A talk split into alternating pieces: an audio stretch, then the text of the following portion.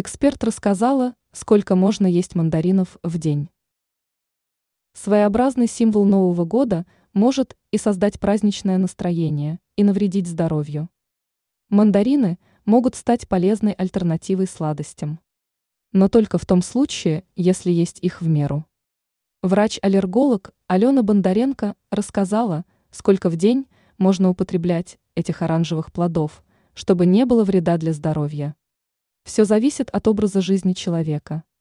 Любителям спорта или людям, которые регулярно испытывают физические нагрузки, можно съедать до пяти мандаринов, сообщается на сайте пресс-службы Минздрава Подмосковья. Остальным людям можно не более двух-трех штук.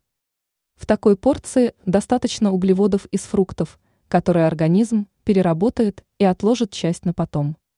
Минус мандаринов в высоком содержании природных сахаров.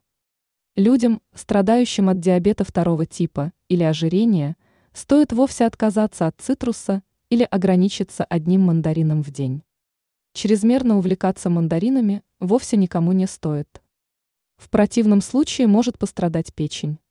Все дело в том, что излишки глюкозы, которые организм не в состоянии переработать, откладываются в печени.